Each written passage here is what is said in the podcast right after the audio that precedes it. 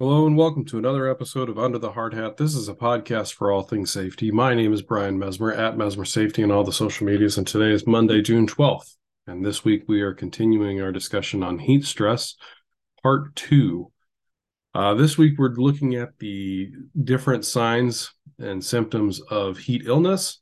So we'll start with signs and symptoms of heat exhaustion. Uh, those include mild headache, lightheadedness, cool, pale, clammy skin with heavy sweating, nausea, vomiting, muscle cramps, fatigue, and weakness.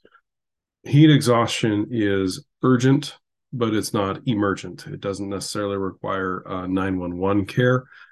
Uh, it does mean that we need to get the the worker who is feeling the symptoms into a cool place and drinking water because heat exhaustion can quickly turn to heat stroke. Signs and symptoms of heat stroke include throbbing headache, confusion, seizure, irritability, or uh, altered state of consciousness or loss of consciousness, an oral body temperature, so taken by mouth, of 104 or above, a dry mouth, hot, dry skin, nausea, and vomiting. Now, heat stroke is emergent. It means you need to call 911. And the way I remember it is hot, dry skin versus cold, clammy skin and the hot dry skin means that your body has no more water to uh, cool the body off. And so it's getting into a rampant cycle of just continuing to heat up. Uh, so that re- does require 911 so if you need to or if you can move the body to a cool place but call 911 and have the person sip water.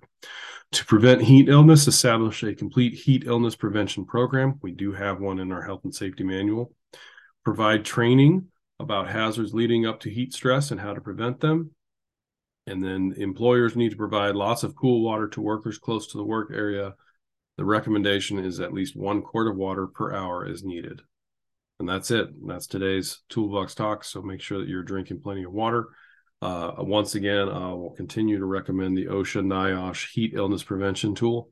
Uh, it uses your GPS location to provide you with the accurate current temperature and then it gives you recommendations for how many uh, breaks you should t- be taking an hour, how much water you should be drinking. It gives you first aid uh, tips in the event that someone is suffering from heat illness. So I will continue to recommend that, and I will throw that um, link in the podcast description. Uh, if you have any questions about this topic or suggestions for future topics, please reach out to myself or your company safety professional. Don't forget to subscribe to the podcast to get some automatic downloads when each episode is published. Be a friend, tell a friend about the podcast. Let's continue to grow it.